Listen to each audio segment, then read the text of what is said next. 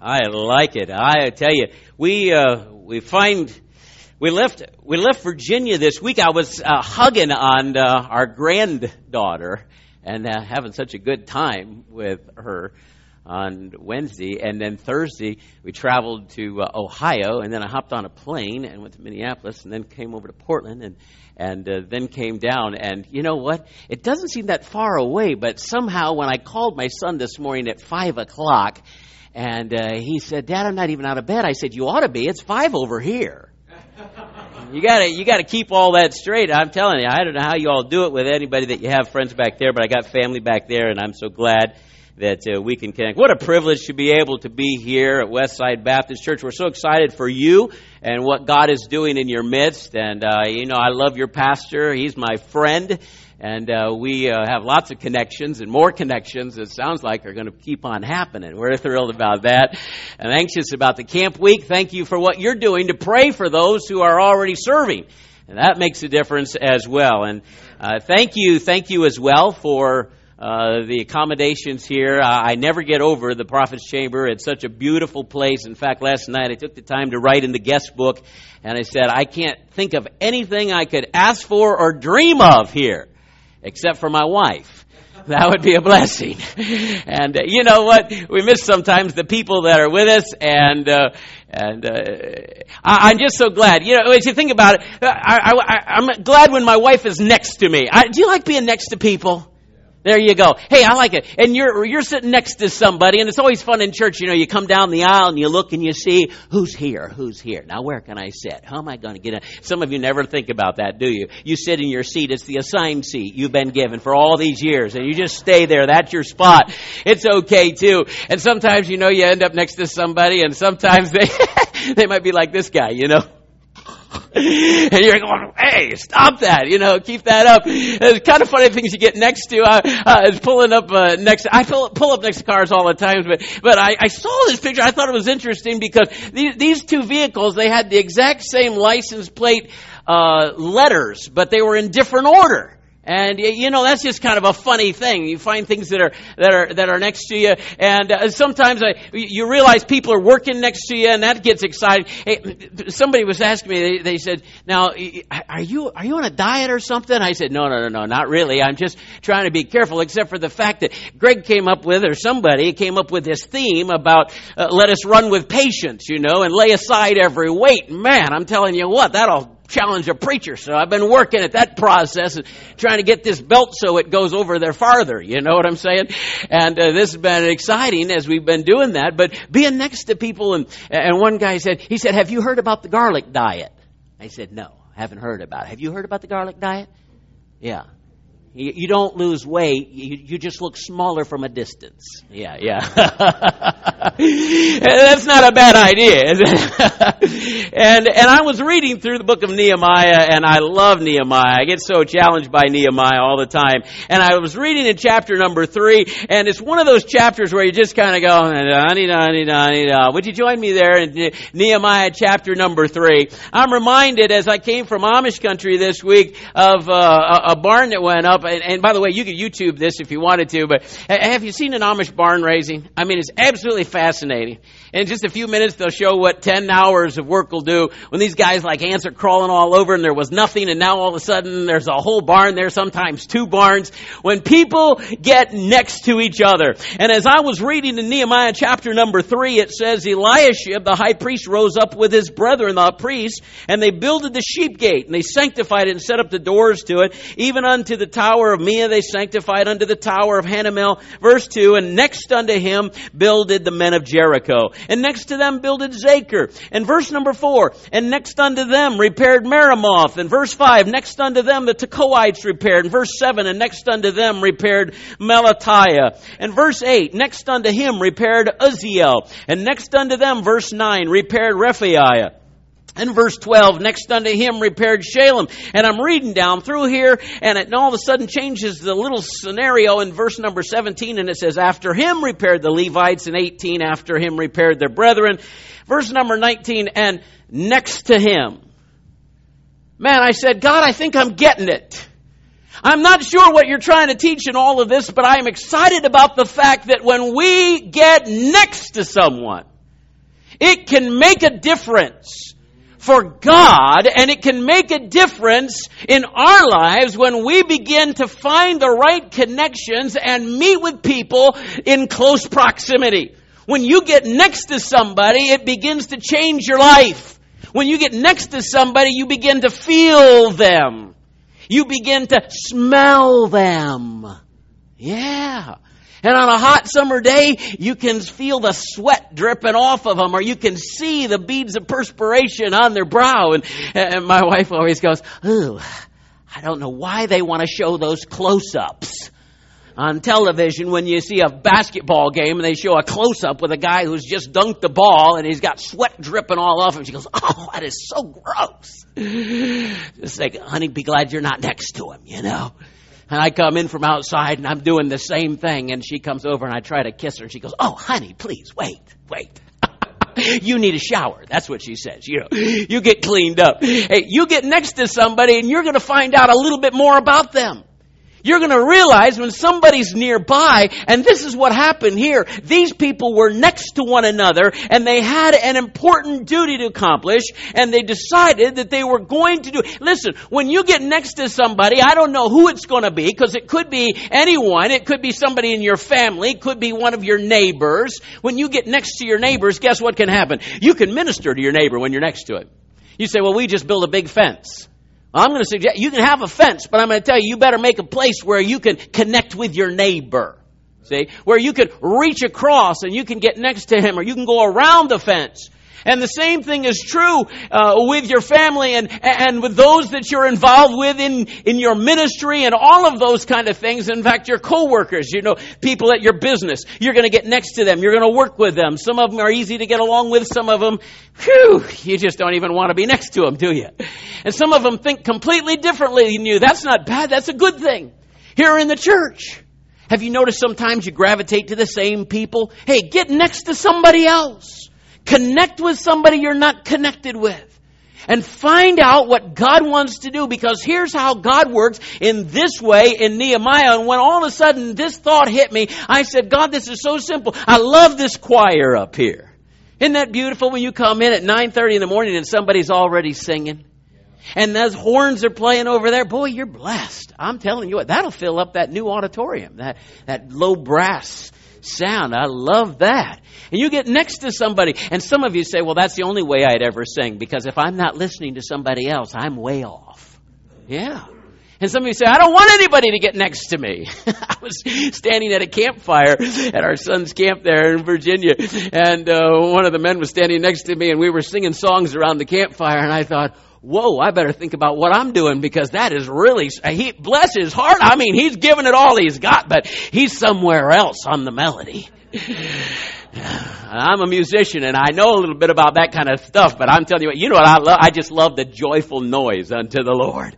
Hey, just give it unto the, and it's not about the song. Hey, listen, if, it's been said that if, if the, uh, the, birds with the best voices were the only ones that sang, the forest might be silent. But I'm going to tell you what, when you have a voice and you get next to somebody else, wow, you can turn into a choir in a heartbeat. And it begins to make a difference when you get in close proximity. That's why I think it's so important that you get in the in the Word of God, under the man of God, in the house of God, and you begin to get in close proximity. He says, let's not forsake the assembling of ourselves together. Let's get together. Let's keep connected. And by the way, during the next few months, maybe while there's transition going on, there might be some of you who say, "Well, nobody will miss me. I'm not in my same spot. Things are all different." Listen, you be the one who's going to make the difference. You get in there, and you get someone else to fill up that seat next to you. Get somebody in there that's going to make a difference. Oh, I love this, because not only were these guys all in close proximity, but you're going to notice that they were they had a common project.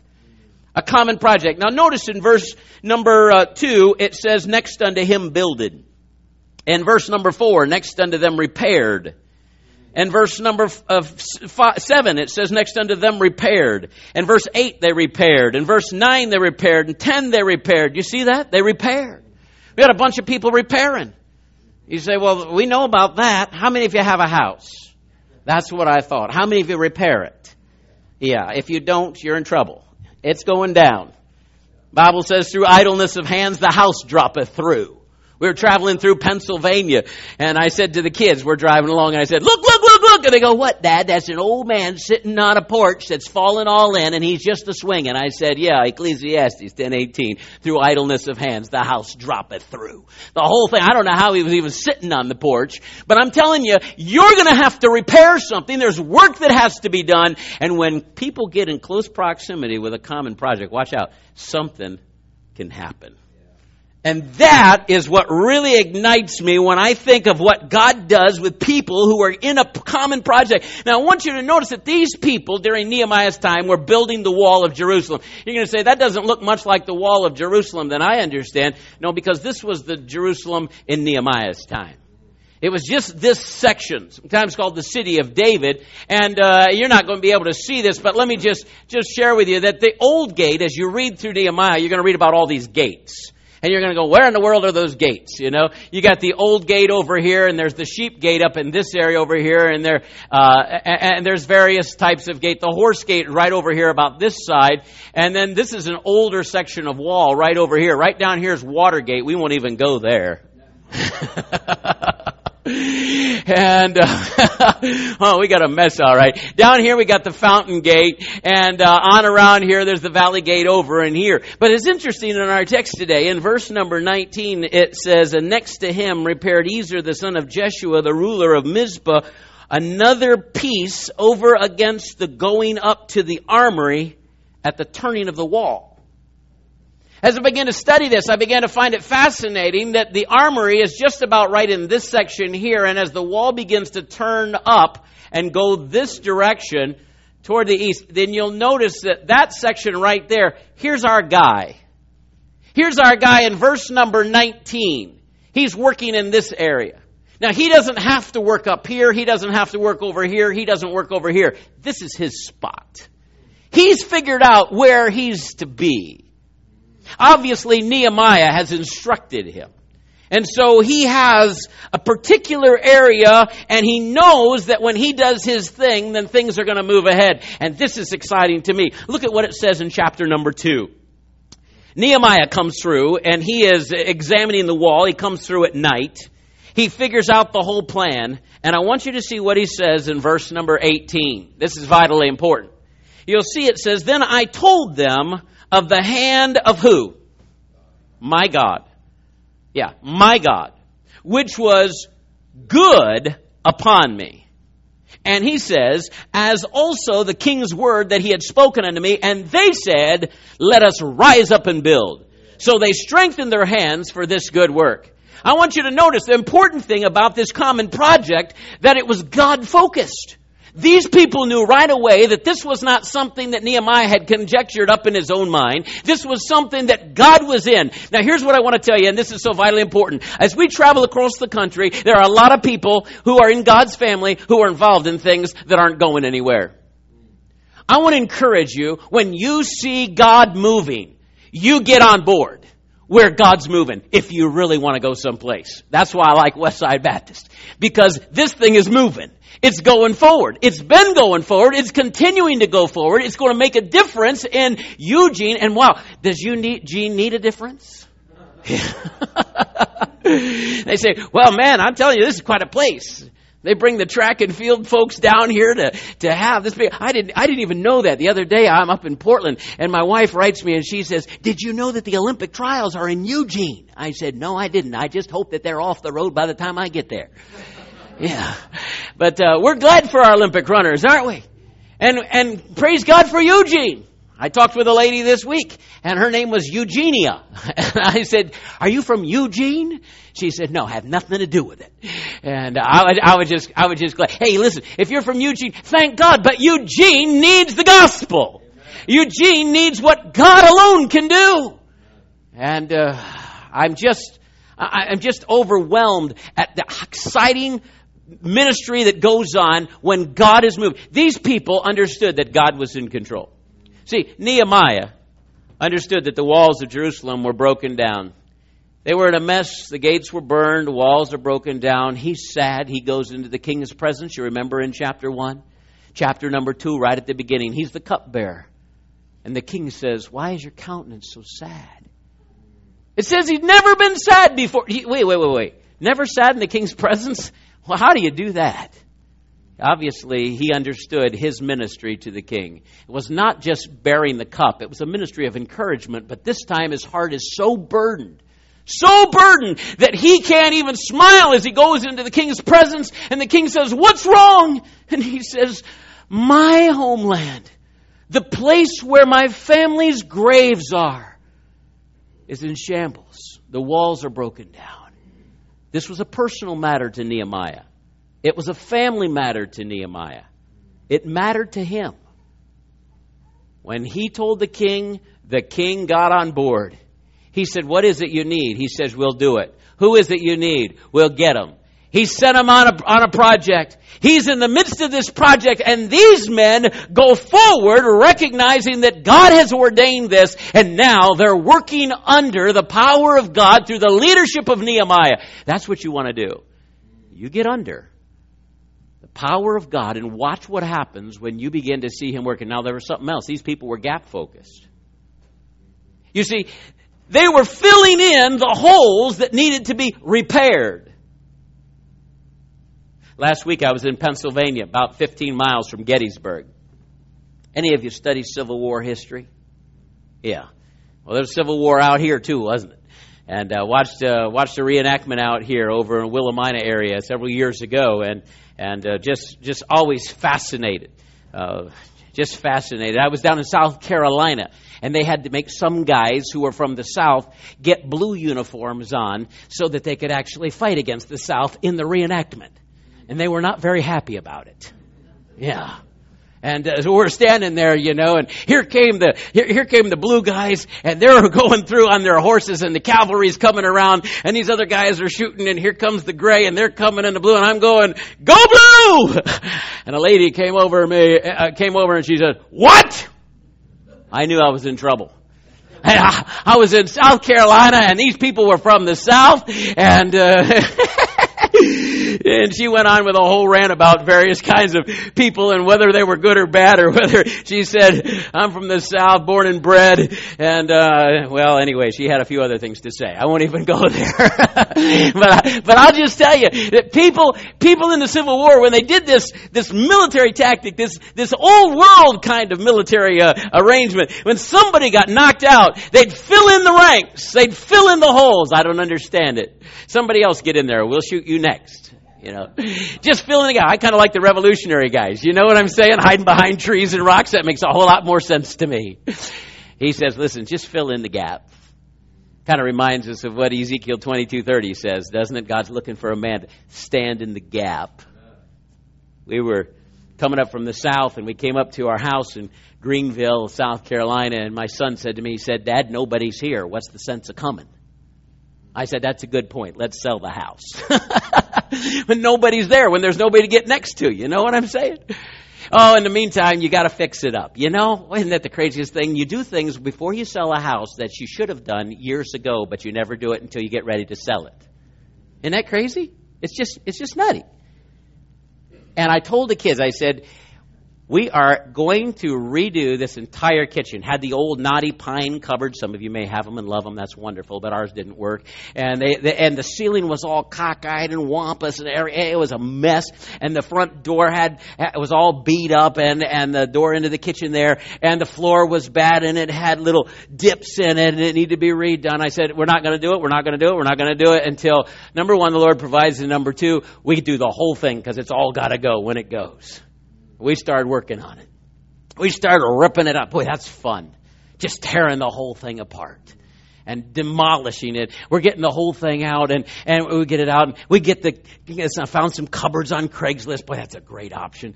And I uh, went over and picked them up, and we we brought them in, and, and we put the floor down, and we put a new ceiling in, and we painted and everything. And I had that door on the end of the kitchen I had to get fixed. And wouldn't you know, the timing worked out, so my son had to be out with our son and daughter-in-law in California, and there I was at home alone, and I said, wow, I'm going to do this door by myself.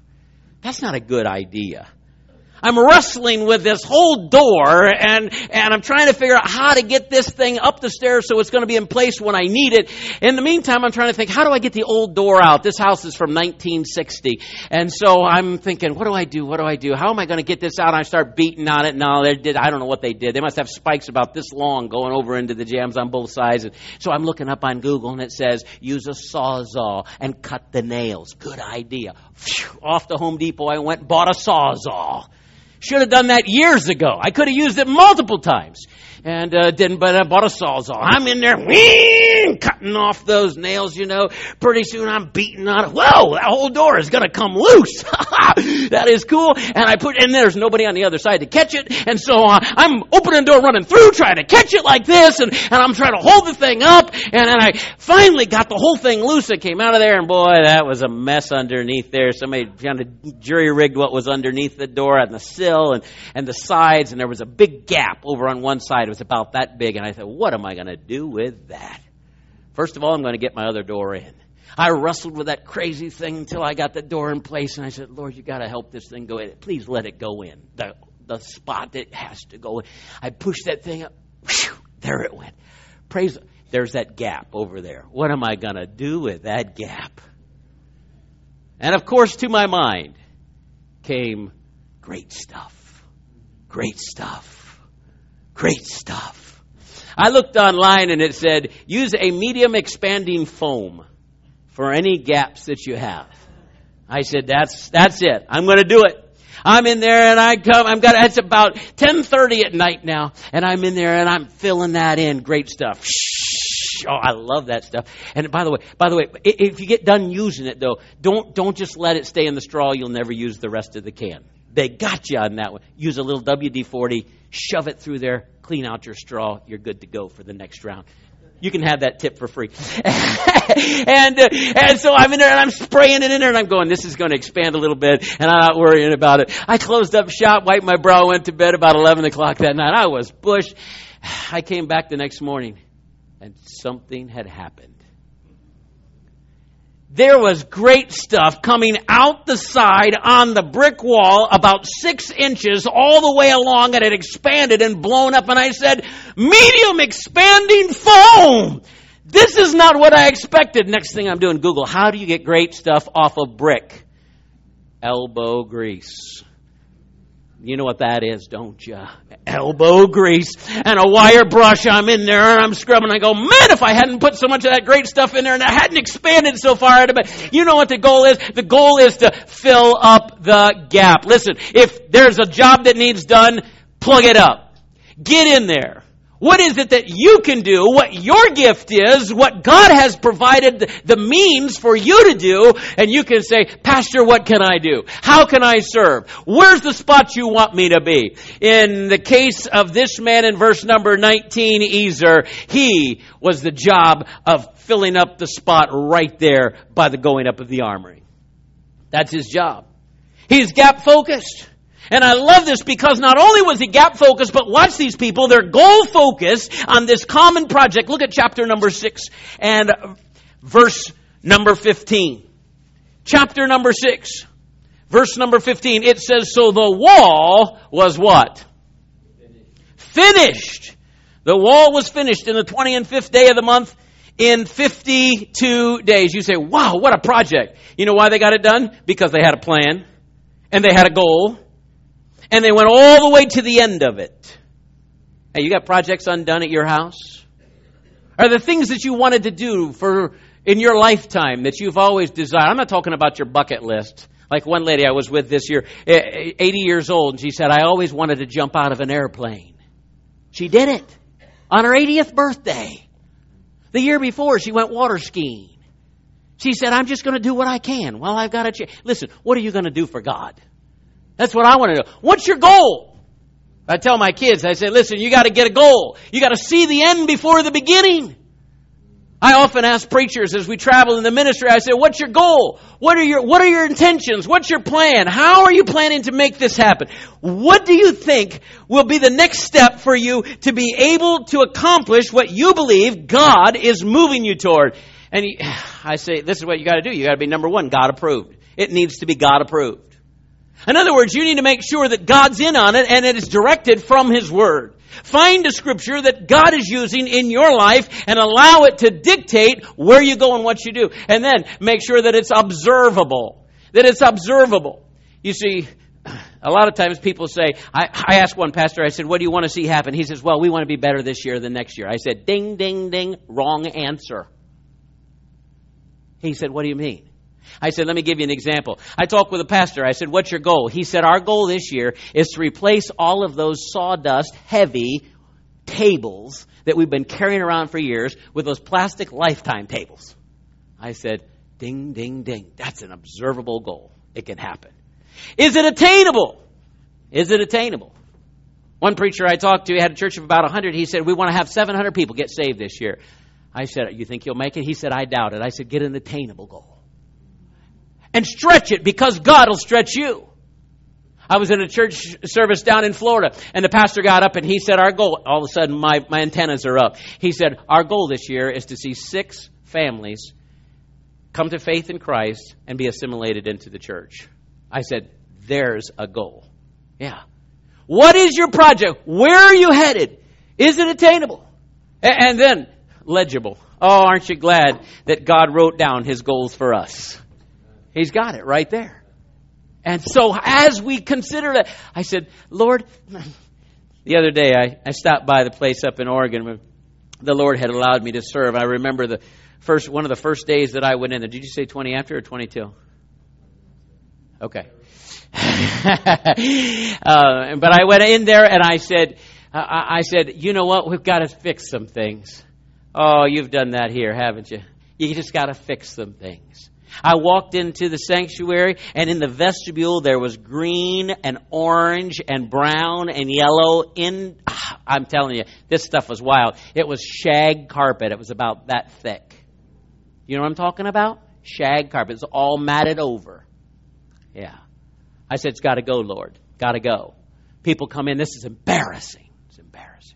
I walked inside the sanctuary, had green indoor, outdoor carpet, seamed together with gray duct tape. Oh, sick! Lord, it's got to go. I don't know how it's going to go. I know this is a church that needs to grow. I know that there's there, there's not a lot of money for this, but Lord, it, it's got to go. You want us to do what's right for your honor and glory. We want to honor you and what you're doing. Lord, Lord, I wrote down, I wrote everything I could think of down. I, I, wrote, I went into the ladies' bathroom, and in there they had one stall. I said, Lord, we got to have more. God allowed us to be able to get going on that project. The men came over, and we got going on it, and we put another stall in the ladies' bathroom. And one of the neighbors came over, and he said, what's going on over there? He said, I see all these men going in and out of there with tools. I said, oh, we're just increasing our seating capacity. He didn't have any idea. Oh, okay, that's great. We were taking care of it. Hey, listen, I wrote it down. A year later, I went back to my desk. I pulled out of the drawer. I looked at that list that I'd written down, two pages of things, and all but just a couple of them had been accomplished. And I'm going to tell you, I know you're not supposed to do that when you go into the ministry, but I'm going to tell you, when I wrote it down, it began to formulate in my mind a direction, and I said, God, are you in this? And pray over that list and say, God, here we go. We're going forward. Thank you for your word. It directs us. Now, God, help the work that you want me to do to be effective, and I pray that it will. And I would say, just make it sensible. I'm talking about wisdom from God. God's sense. That's what we're talking about. A goal. Have a goal in life. I want to encourage you young people. Listen, have a goal. Know where you're headed. I ask young people all the time, what's your plan? I don't know. I don't have a clue. Boy, I tell you, hey, listen, get a goal. Somebody, uh, a young man came to me and he says, I think maybe the Lord wants me to be a missionary. I said, where does He want you to be a missionary? He said, I don't know. I said, then you ask God to create in you a burden for a particular geography and a particular place where people are and say, God, lay that burden on me so strongly that that's where I need to be. Because God's going to direct you.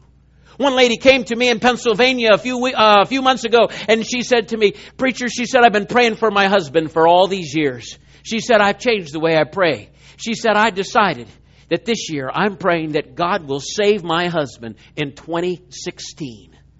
I said, I like that. You're praying with a definite plan in mind. God, please, you do whatever you want according to your will. But, oh Lord, I'm urgent about this. I'm consumed with this. These men had a common project, and they were God-focused, and they were gap-focused, and they were goal-focused. And I was reading about Lou Holtz. You know him as the coach. Of, well, he was at Notre Dame for a while, and then with the Gamecocks in South Carolina. He said, on this team, we're all united in a common goal, to keep my job. That's a coach for you, right? I like what Jed Rakoff said. He said, in baseball, you have individual responsibility, and if you fail, you get an error, big E. But at the same time, your focus is on the common goal of the team to win. He says, this resonates with people, and this is how they would like society to work. Have you figured out that in society, we've got some problems that are taking us the wrong way? We've got problems that are making us go in a direction that's not going to make winners out of us. Our scholastic scores in America are directly related to the fact that we have a different direction we're taking, and it's not going better. It's a problem in our culture. Tonight, Lord willing, we'll talk about that very thing as we talk about Israel, talk about America, and talk about some of those issues that are facing us in this day and age. Uh, but I like what Sam Walton said. He said, we're all working together. That's the secret. We're doing it together. My grandma used to sing, the more we work together, together, together, the more we work together, the happier we'll be. You say, that sounds like something off of Barney, the purple di- dinosaur. She'd sing, for your work is my work and my work is God's work. The more we work together, the happier we'll be. That's the key. It's getting together and finding the common goal and the common project and saying, Lord, here we go. We're asking you to help. But this is beautiful. I love this because these were cooperative people here. That's what it takes. You got to have people that are working in the same project. And cooperatively doing it. Look at this. In verse number nineteen, it says, next to him repaired Ezer. Somebody tell me about Ezer. Anybody know about Ezer? I've heard of Ebenezer. I've heard of other sneezers and other things like that. I don't know anything about Ezer. Anybody know anything about Ezer? Not I. I've studied it out. I can't find much about him. There's a few of them along the scripture. As far as his background, he's the son of Jeshua. We pulled out of a street recently, and my wife said to me, there goes a homeless man right there. She said, I wonder whose son he is. He's the son of somebody. This man was the son of Jeshua. There's a few of those in the scripture. The Bible says that he was the ruler of Mizpah. The ruler of Mizpah. Wait a minute, wait a minute. What is the ruler of Mizpah doing repairing a wall? Shouldn't he be back at the office filing papers and telling everybody what to do? He's the ruler. Uh, uh, wait a minute. There's more guys. If you look at the list, they're rulers too. What are they doing on the wall? You know what I'm figuring? These people weren't concerned about their titles. These people weren't concerned about their abilities. They weren't concerned about their rank. They knew there was something that needed to be done, and they had determined they were going to get in with the team that was doing it. That's the beautiful thing of it. You can look through the scripture. You're not going to find a lot about any of these guys. But I'm going to tell you, what you will see is that these people are working together. Look at verse number twenty. It says, and after him, Baruch, the son of Zabbai. How did he repair? Did you notice that? Earnestly. You talk about a funny Hebrew word. This is the same word used when it talks about God's anger being hot against sin. In other words, he was fired up.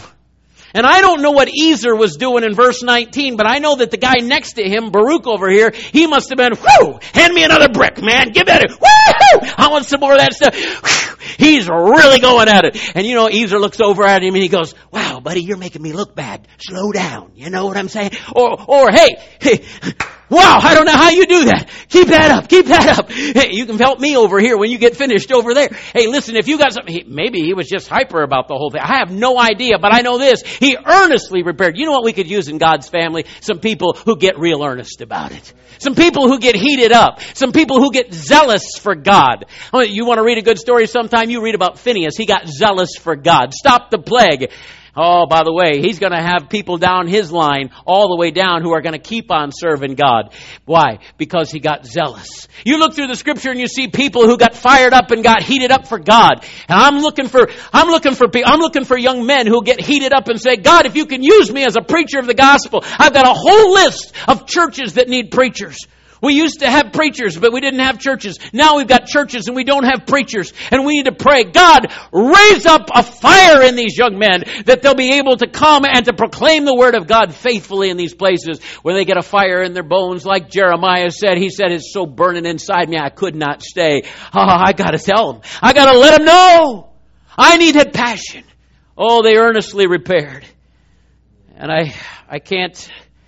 I can't get over what a blessing it is when you get to working with people who have that kind of spirit and they cooperate. I was reading about Teddy Roosevelt. He said this. He said, the most important single ingredient in the formula of success is knowing how to get along with people. Let me change that one little bit. The most important ingredient in the formula of success is knowing how to get along with God. When you get along with God and when you get next to Him, then it's going to change how you function with people. And you're going to find a beauty that only God can bring about when we get into God's Word and find true success there. A lot of times people are thinking that success is just a path like this that goes straight to the sky. The truth is, it's really not. The truth is, it's very much different. Uh, most of the time it kind of squiggles and winds all the way up and around, and sometimes it goes backwards and behind and everything else.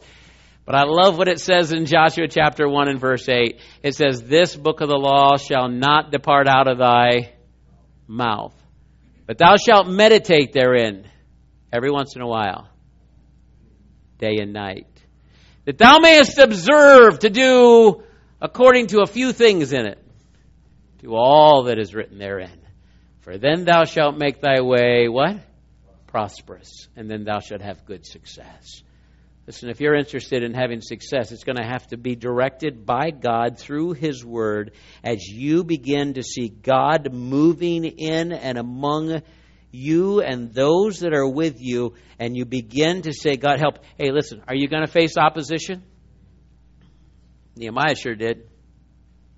Sanballat and Tobiah, they're right there. There's a whole bunch of people who are willing to try to discourage you along the path. You get with the people who are going God's way. You ask God for encouragement from Him and Him alone, and you're going to find that that's where the challenge is. Look at your Bibles at Luke chapter number twenty-three. Luke chapter number twenty-three.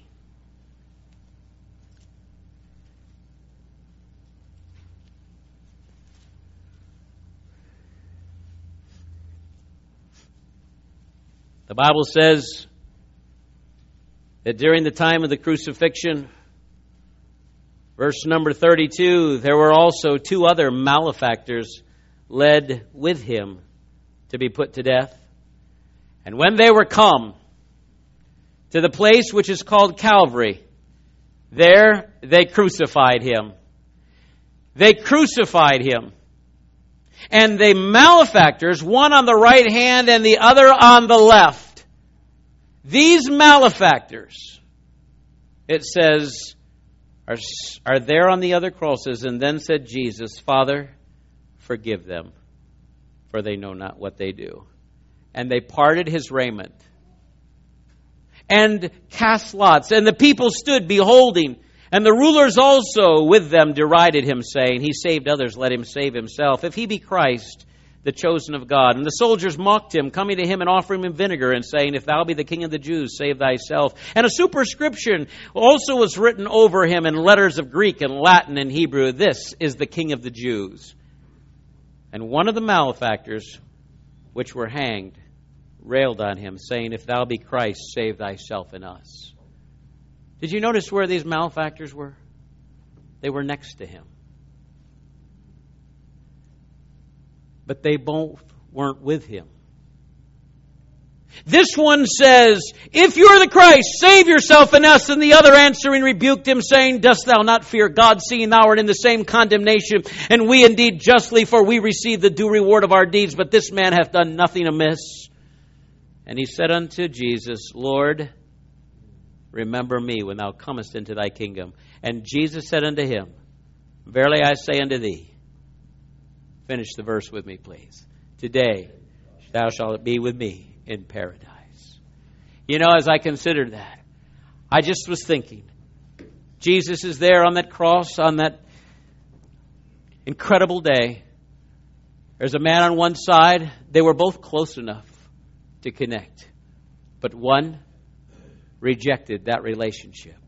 The other one received it. And you might be in the same situation for today. You're here. You're close enough.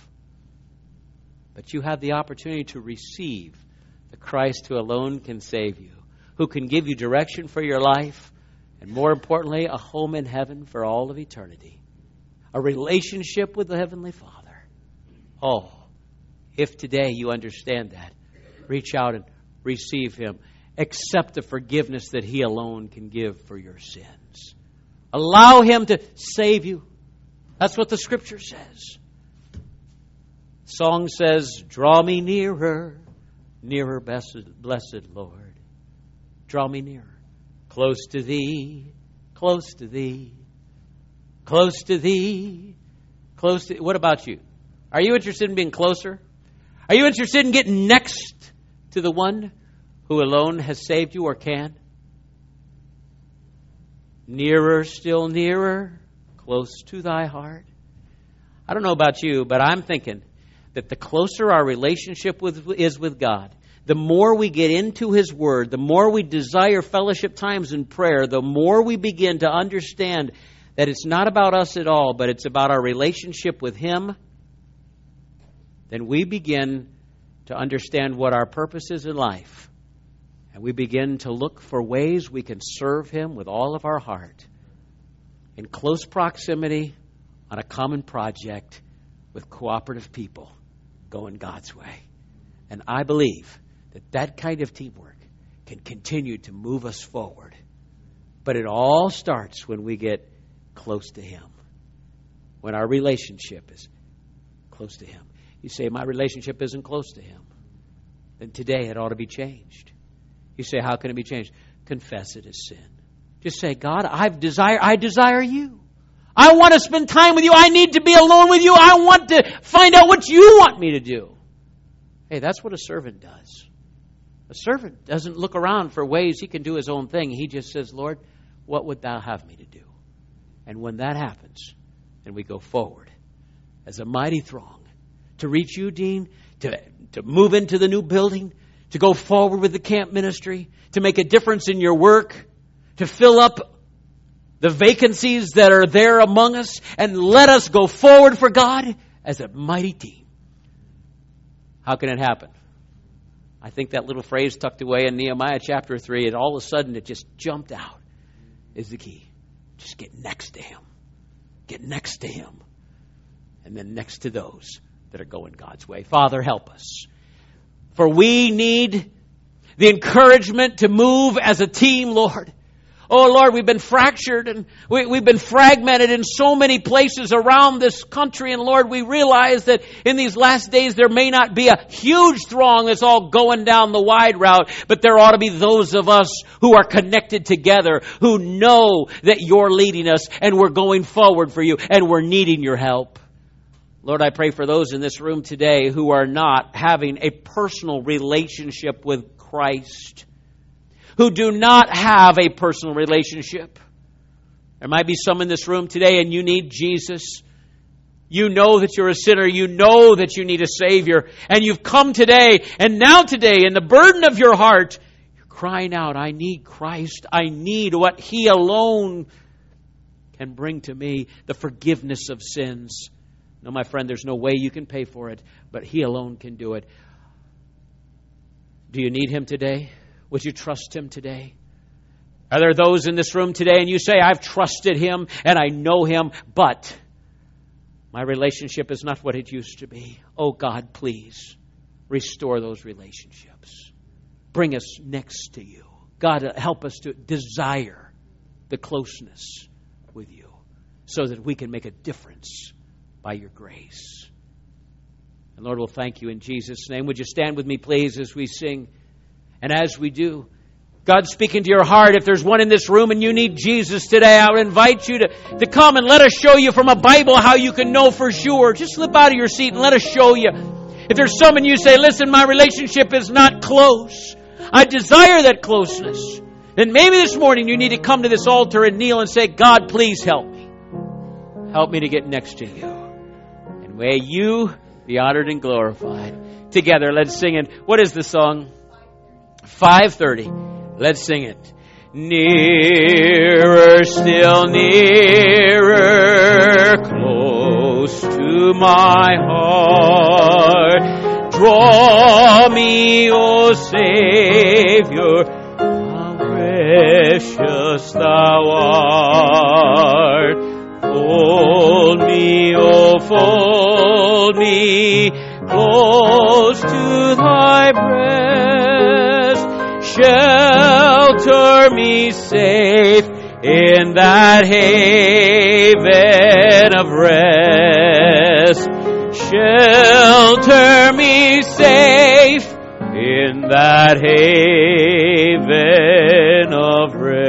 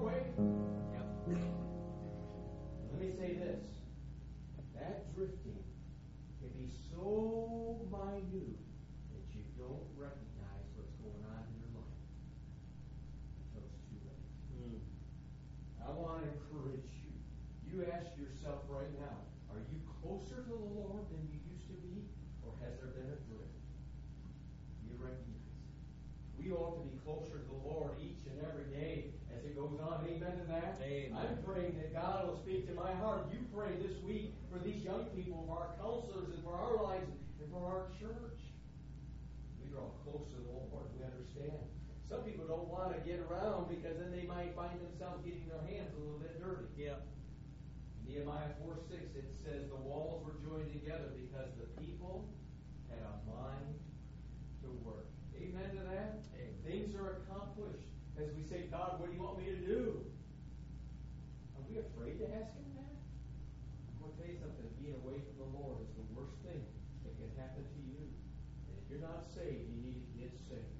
And if you found yourself drifting, your fire for God, your passion for the Lord is not what it ought to be, then you can where it needs to be, mm-hmm. and you'll go further than you ever intended.